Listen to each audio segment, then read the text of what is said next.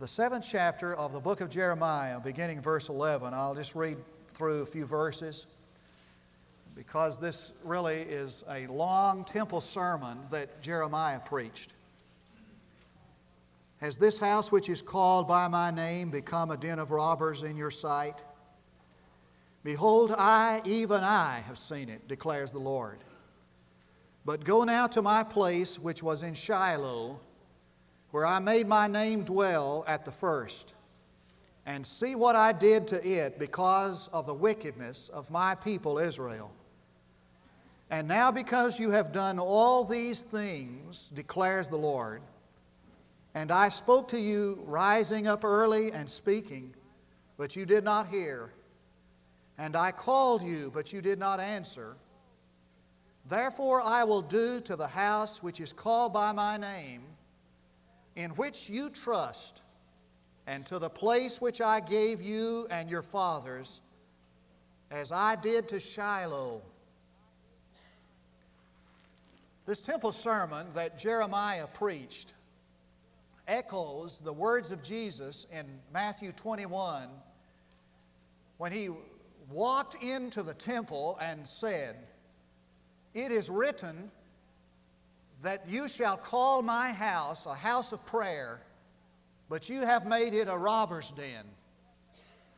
Now, a robber's den was not a place where robbers lived, it was a place where robbers hid.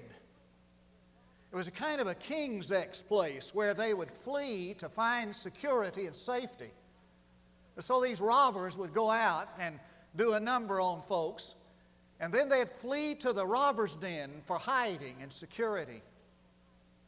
Now, we have over in the eastern part of the state of Oklahoma uh, a place called Robber's Cave. Now, I'm not familiar really with the history of that name, but I assume that there was a time when, you know, bandits would roam up and down and they'd bump off a stage, stagecoach and then they'd hightail it for Robber's Cave and they'd hide out there until, you know, the heat, you know, kind of subsided. It was a place of hiding and a place of safety. And what these people were doing in Jeremiah's day and in Jesus' day was this they would go out and they'd rob the poor and they'd do a number on folks and then they'd run to church. When they got to church, they'd say, Now, God's not going to hurt us as long as we come to church. All God's interested in is that we sit in the church on Sabbath, and there we're going to be secure and safe. God's not going to touch us there. And because this is God's place, and He's not going to harm us when we're in God's place, as long as the temple is established in Jerusalem, God's never going to let anything happen to Jerusalem. And Jeremiah gave them a bit of bad news. He said, in fact, that the temple was not a place of security, it was a place of judgment. And that the place called the house of God was not a place where men could hide.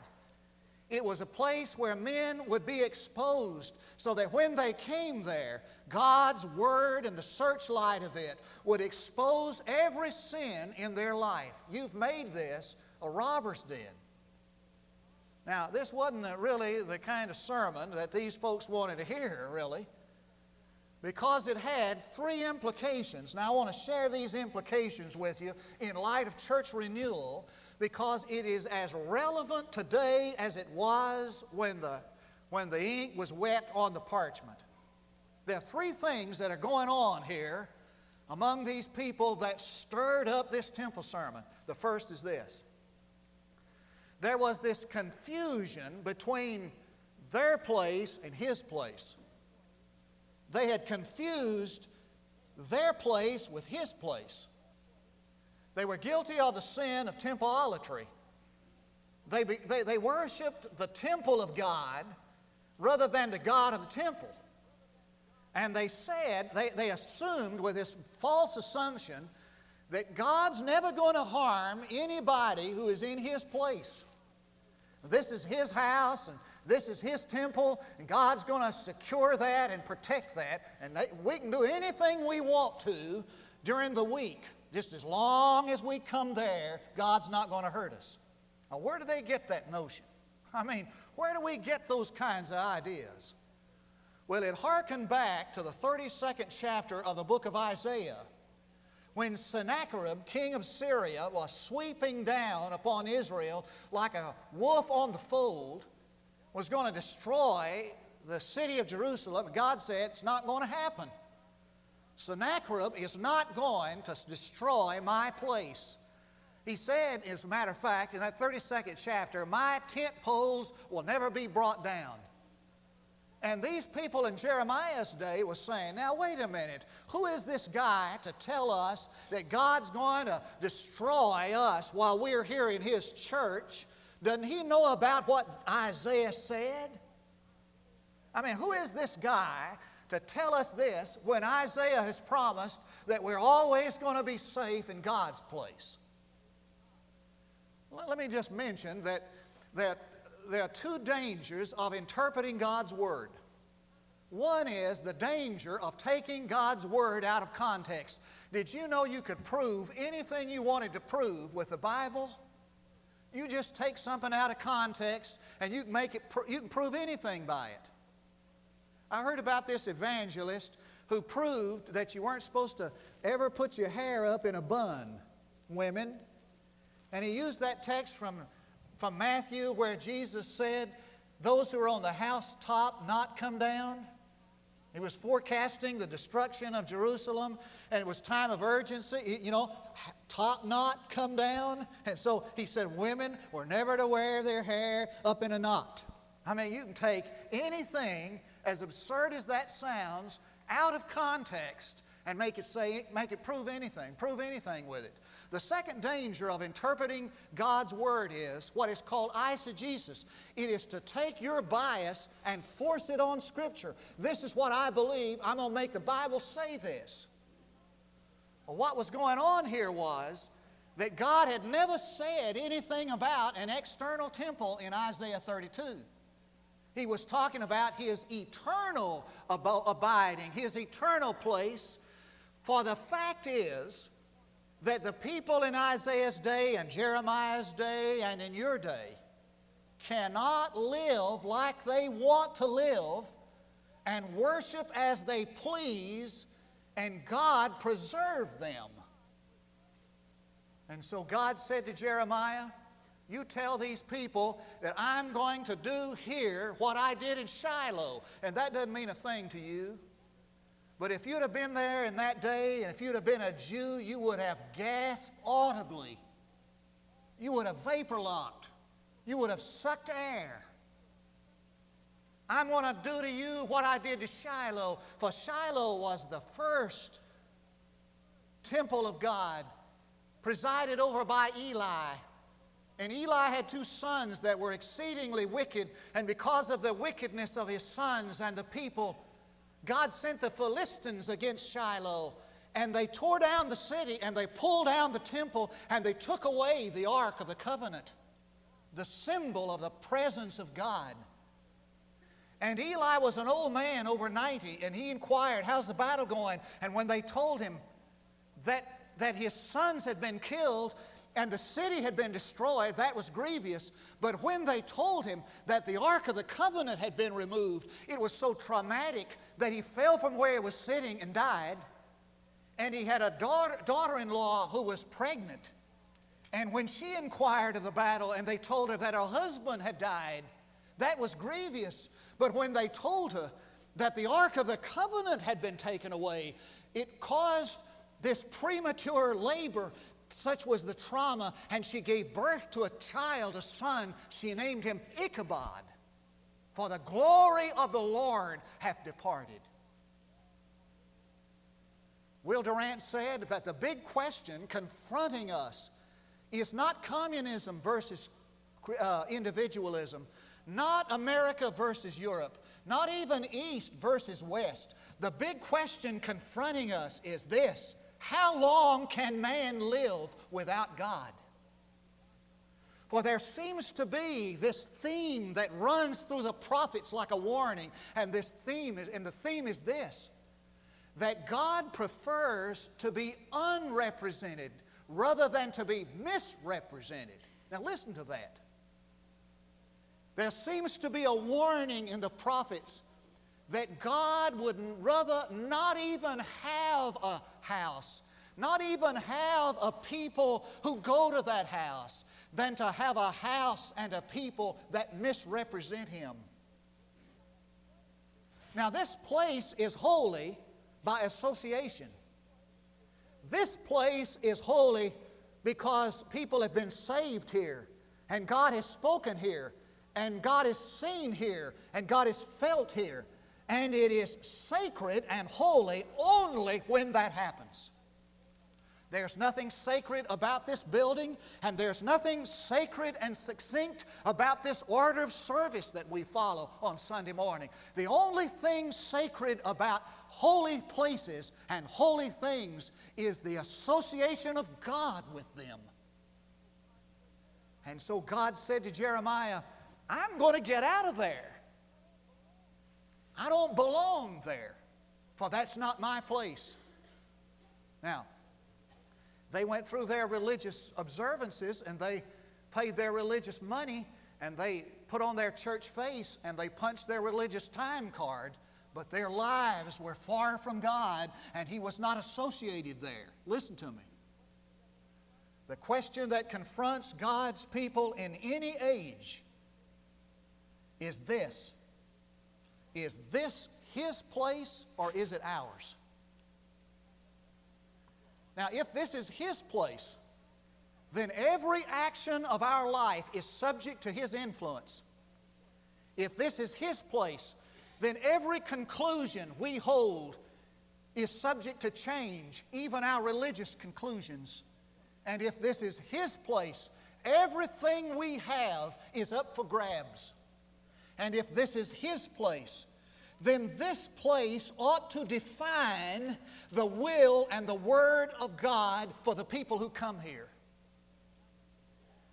In 1984, in a little town called Collinsville, Oklahoma, some of you know where it is, outside of Tulsa, a 34 year old nurse by the name of Marian Guinn filed a lawsuit against the church for invasion of privacy for a million dollars and won. Now, what would happen, and I'll just give you the short, gory details, is it seems that this woman was sleeping with this guy. She's a member of this church, not Baptist, another mainline denomination. She was sleeping with this guy, and the church went through this procedure of church discipline, asked her to quit. She wouldn't, so they decided they'd remove her name from their rolls. And she sued the church for invasion of privacy and won $390,000. And one of the jurors expressed what they, what they, what they thought, what they believed. They, she said this, this juror said this We don't believe that the church has any business telling people how they ought to live. And her flamboyant lawyer said that she could go fornicating up and down the street, end quote, and it wasn't any of the business of the church to stick its nose there, end quote. I ask you this morning, are there no unique moral imperatives for the people who come here? Is there not a definition that can be defined concerning the will and the Word of God for the people who come here? I ask you, or is it not true that the people who come here ought to be different from the people who don't? If this is His place, then when we come here, we ought to be different, and when we leave, we ought to be different. guy was telling me this week, he's the uh, most ironic statement I've heard in a long time. He was talking about a uh, certain uh, person that certain people he knew. He said, You know, I work with those people out there, not this church, but he, he said, I work with those people out there during the week. And he said, They're different when they come to church. What he meant was they come to church and fight all the time. I thought, how ironic. We ought to be different when we leave the church. See? You hear what I'm saying? I heard um, Ralph Langley tell about when he was in uh, Pastor Willow Meadows Baptist Church, this guy invited him to go hear uh, John Kennedy when he's running for president. He said he went to hear John Kennedy. He said it was a $100 plate dinner. He said, What I thought, man, this must be really going to be great food. $100 worth. He said, when I got to the dinner, he said it was, it was just a paper plate and a piece of cold ham and a, and, a, and a powdered potatoes and a hard bun. He said, I thought to myself while I was sitting there, well, boy, that's a ripoff. Paid $100 for that. He said, I, I saw the guy across the, the table from me. I said, he, he wasn't eating a bite. He said, he hadn't touched it. I said, boy, you better eat everything there. Eat the plate. You know, get your money's worth. He said, man, I can't eat this food. And he said, I thought to myself, what a tragedy, what a ripoff. A guy pays $100 for that and never tastes it, never touches it. And then he said, I remember my church. He said, every Sunday morning I have this packed out church where a banquet is being spread, where bread that satisfies the deepest hunger and, and water that quenches the deepest thirst is being offered, and the folks sit there and never taste. Never taste. If this is His place, listen to me. If this is His place, then everything we have belongs to Him, and everything we have is up for grabs. Confusion with His place. And the second was that, that a criticism of the institution became a criticism of God, or even worse. Now, watch this carefully. When Jeremiah had a negative word to say about God, that didn't bother those folks at all. But when they had a negative word to say about the institution, they got all worked up. Now, listen to what happened. Look, listen to this. And when the princes of Judah heard these things, they came up to the house, to the king's house, to the house of the Lord, and sat in the entrance of the new gate of the Lord's house. They came to church.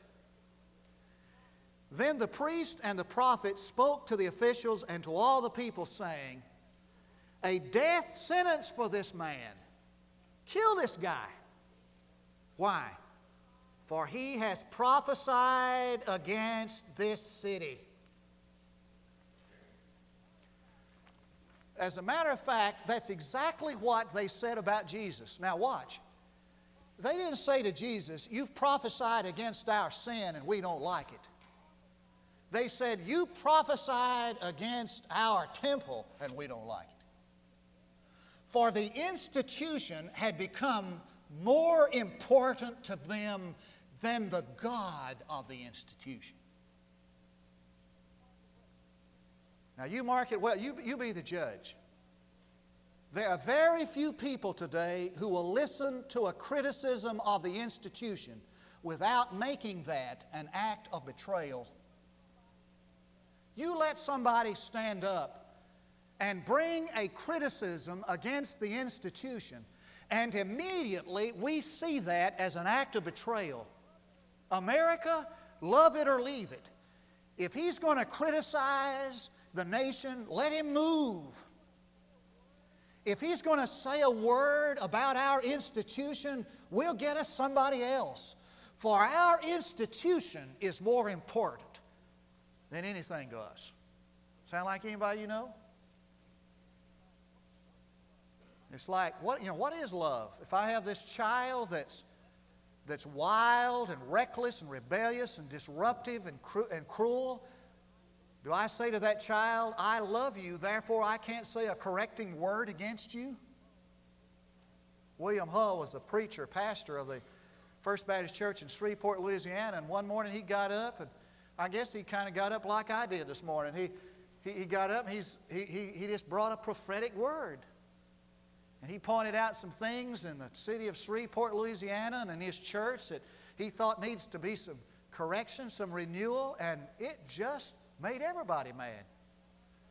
The next day downtown, folks were saying, What got into Brother Hull? He doesn't love us anymore. He doesn't love Shreveport. Let him move. He doesn't like us.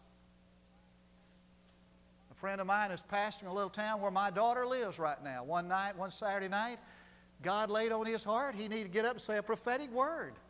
His church needed revival, needed renewal. We're just playing church. He got up, he had a word to say about the church, about the deacons, about the institution. I mean, it wasn't nighttime until he was ready to, I mean, until they were on him like a, like a hen on a June, but they said, if he doesn't like it, let him leave. And they ran him out, literally, from town and ruined his emotional health. I'm here to say this morning that we are not perfect. And we need to be willing to admit that there are a lot of things that we need to change as a people of God. And I love this town more than any town I've ever lived in. I love this church more than any church I've ever pastored. But I'm here to say that you and I need to accept the fact that there's some places where we may be wrong. Third problem here was the problem of the constant hypocrisy or inconsistency between the orthodoxy and the, the, doctrine and the actual practice. Now, listen carefully. If you've turned me off and you said he's preaching too loud and too hard, get, tune me back on because I want you to hear this. Their orthodoxy outstripped their orthopraxy. Now, what that means is that they, they, they had the perfect, they had it all down pat with regard to official doctrine, but the execution of that doctrine was lacking. They had the verbiage, you see. They had all the right words and all the right ritual, and they did it all, they had all the plaques that you put on the refrigerators, you know, and all the bumper stickers that you put on the, on the bumpers. Smile, God loves you, and all that, had all that. They had all the right words and the right form, but no substance. Their execution was not equal to their orthodoxy. And Jesus got on that pretty hard, didn't he? When he came to the Pharisees, he said, Oh, yeah, I know you got it all down. You got the verbiage, you got the, you got the farm. But he said, You're full of death. Now, there are three results because of that. Three results from that. Hear this. You trace this through, this temple sermon, it's not in chronological sequence. That's why the book of Jeremiah is so difficult to read because it's not chronolo- chronologically arranged. But you chase, you chase this, this temple sermon, you follow it through the book of Jeremiah, and you'll see that there were three results, three consequences of an of a, of a, of a inconsistency between execution and orthodoxy. The first was this.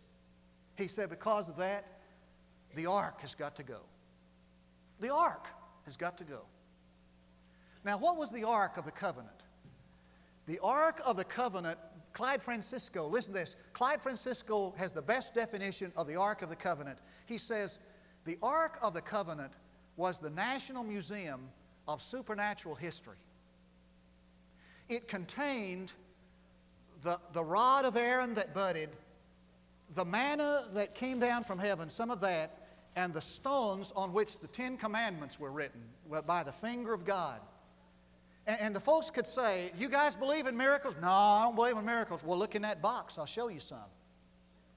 And that box contained the proof of a supernatural God. Underline that thought. The Ark of the Covenant contained the proof of a supernatural God. And they could say, You don't believe in miracles? Well, let's look in this box. We got the proof. We got proof of miracles right here that God is a miracle working God. And when God said the ark has got to go, He was saying this I am going to remove from you the evidence, the proof of a supernatural God. Now, I can't think of anything any more frightening than that. Now, it's wonderful to come to church, and everybody ought to. Some of you more than others. Everybody, it's wonderful to have a great church. It's wonderful to do what we do at the church. But listen to me, I am sharing the deepest conviction I have with regard to the church. If there is no evidence of a supernatural God, then the church is a waste of time. The thing that makes the church the church is that we have the evidence of the supernatural occurring. Now, what Jeremiah is saying is this is that I'm, I'm you, your miracles, your life will be empty of them, empty of them. Can I ask you a deep question? Does your life have any evidence of the miraculous about it? Is there any evidence in your life of the supernatural, supernatural God? He said, The ark's got to go. Second thing he said was this He said, The sacrificial system has got to go. Now, the sacrificial system is where they brought the, the, the sacrifices to the altar. Listen to me. It was the place, it was the place where God met man and man met God. That's why the cross is the place of sacrifice because God put His sacrifice there so that He could meet man there and God could meet him there. When God said in the book of Jeremiah, the sacrificial system has got to go, He meant more than the fact that they weren't just going to practice animal sacrifices. He meant, because of your sin, I'm not going to meet you there anymore. Can you think anything more scary than that? Than to come to church on Sunday morning and meet together in church and God not be there? Can you think of anything more frightening than that? Now, that may not send a hair upon your head, but does on mine to, be, to, to, to think that there might come a time when this congregation would gather in a place where God was not. I heard uh, Jimmy Allen say the other day, he said, I preached that sermon, I preached a sermon on Enoch walks with God. He said, I preached that, so I talked about what a miracle it was that Enoch could walk with God. Enoch walked with God. He said, one day an old man said to me, said, Jimmy, the miracle of that story is not that Enoch walked with God. The miracle of that is that God walked with Enoch. I love it. The miracle is not that man walks with God. The miracle is that God would come down and walk with man. And when he said, Take that sacrifice and get it out of there, he was saying something much worse than the cancellation of sacrificial system. He was saying, I'll not meet you there anymore. Third thing he said, not only does the ark have to go, not only does the sacrificial altar have to go, he said, the nation has to go. I want to read you one verse. He said, Then I will make to cease from the cities of Judah and from the streets of Jerusalem the voice and the joy, the voice of joy and the voice of gladness, the voice of the bridegroom and the voice of the bride. For the land will become a, a ruin now, the word there, ruin, in the, in the, in the Hebrew is, is the word void. He said, I'm going to make it like it was. It's the same word that, that's there in the, in the Genesis account when it says that the earth was without form and void. It hadn't come about yet, see? It was without form and void. It wasn't. And what Jeremiah is saying is that God's saying, I'm going to make it as though you weren't even there.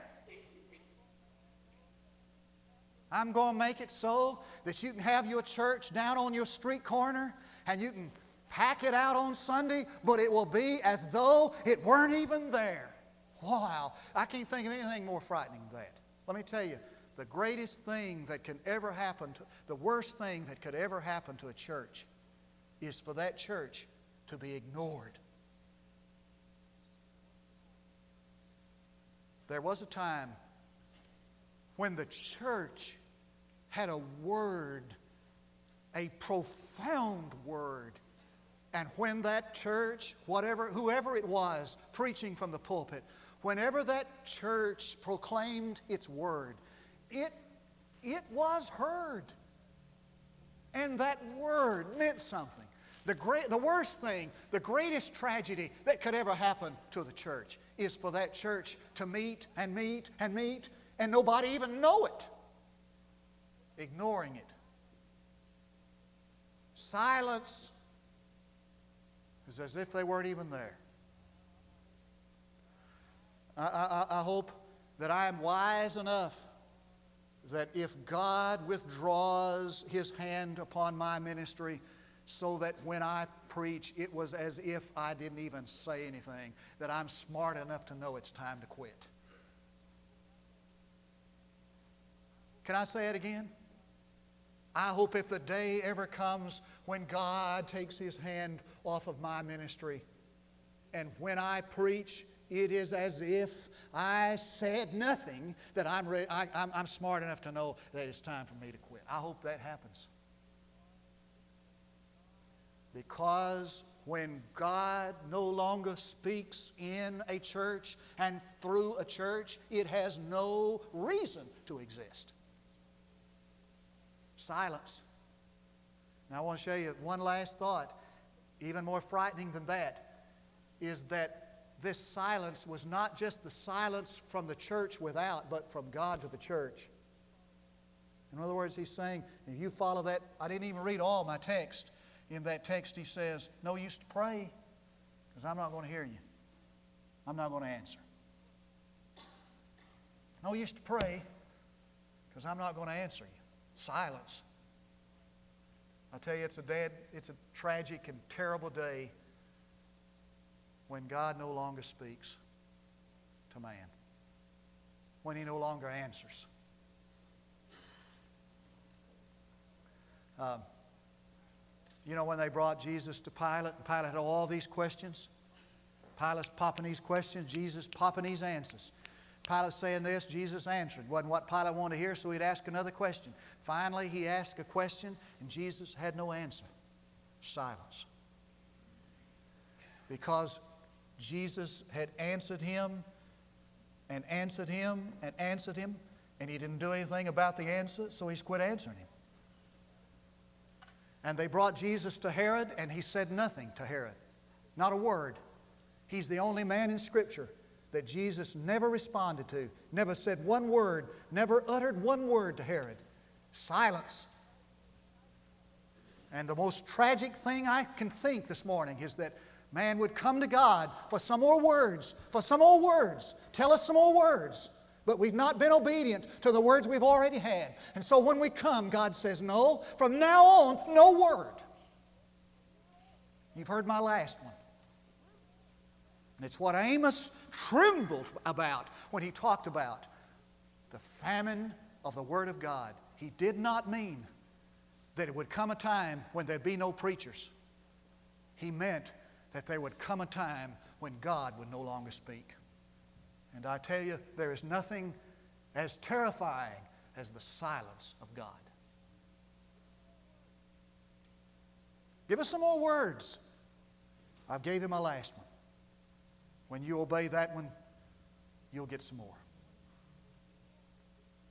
Now, what is the conclusion of all of this?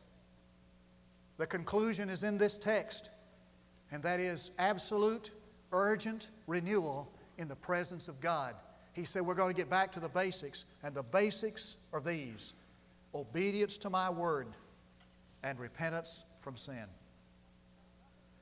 The basics have nothing to do with altars and sacrifices and rituals. The basics have to do with this I'm going to repent of my way of life, and I'm going to obey the Word of God. And when that happens, renewal comes. Do I speak this morning to someone here? I sense in the solemnity and the dynamic of this moment, all the time I've preached really, that God has spoken to some heart. Is there someone here this morning who has confused this place with their place? Your life is subject to change this morning, to His influence. Is there anyone here this morning who, whose orthodoxy is right on line, but whose execution is out of kilter? Then the answer for you is repentance toward God and obedience. Renewal absolute renewal in the presence of a holy God. Let's pray. Father, take this word and this invitation as an offering to Thee, and may you be pleased with our response. For I pray in Jesus' name. There are three invitations this morning an invitation for you to receive Jesus Christ as personal Savior. I don't know where that occurs, but somewhere it must occur that God pleads with you and pleads with you and pleads with you until there is no pleading left. I think it's at death, but regardless, there is a time when the mercy of God is finished. If you want to be saved, if you want to accept Christ, come this morning and put your faith and trust in Jesus Christ. You'll not find security in church membership, but only in, in Him, faith in Him. An invitation this morning for, for, for God's people, for renewal of life, for repentance from, from, from the old life, for a change to occur, a transformation to happen. Or maybe to join the church, just to be obedient to God's plan for you at that point. We're going to sing an invitation, and, and I just feel like it. Many of you need to come. And so some of you want to come right on the very first. You'll want to do that. Just step right out and come while we stand to sing. Come on.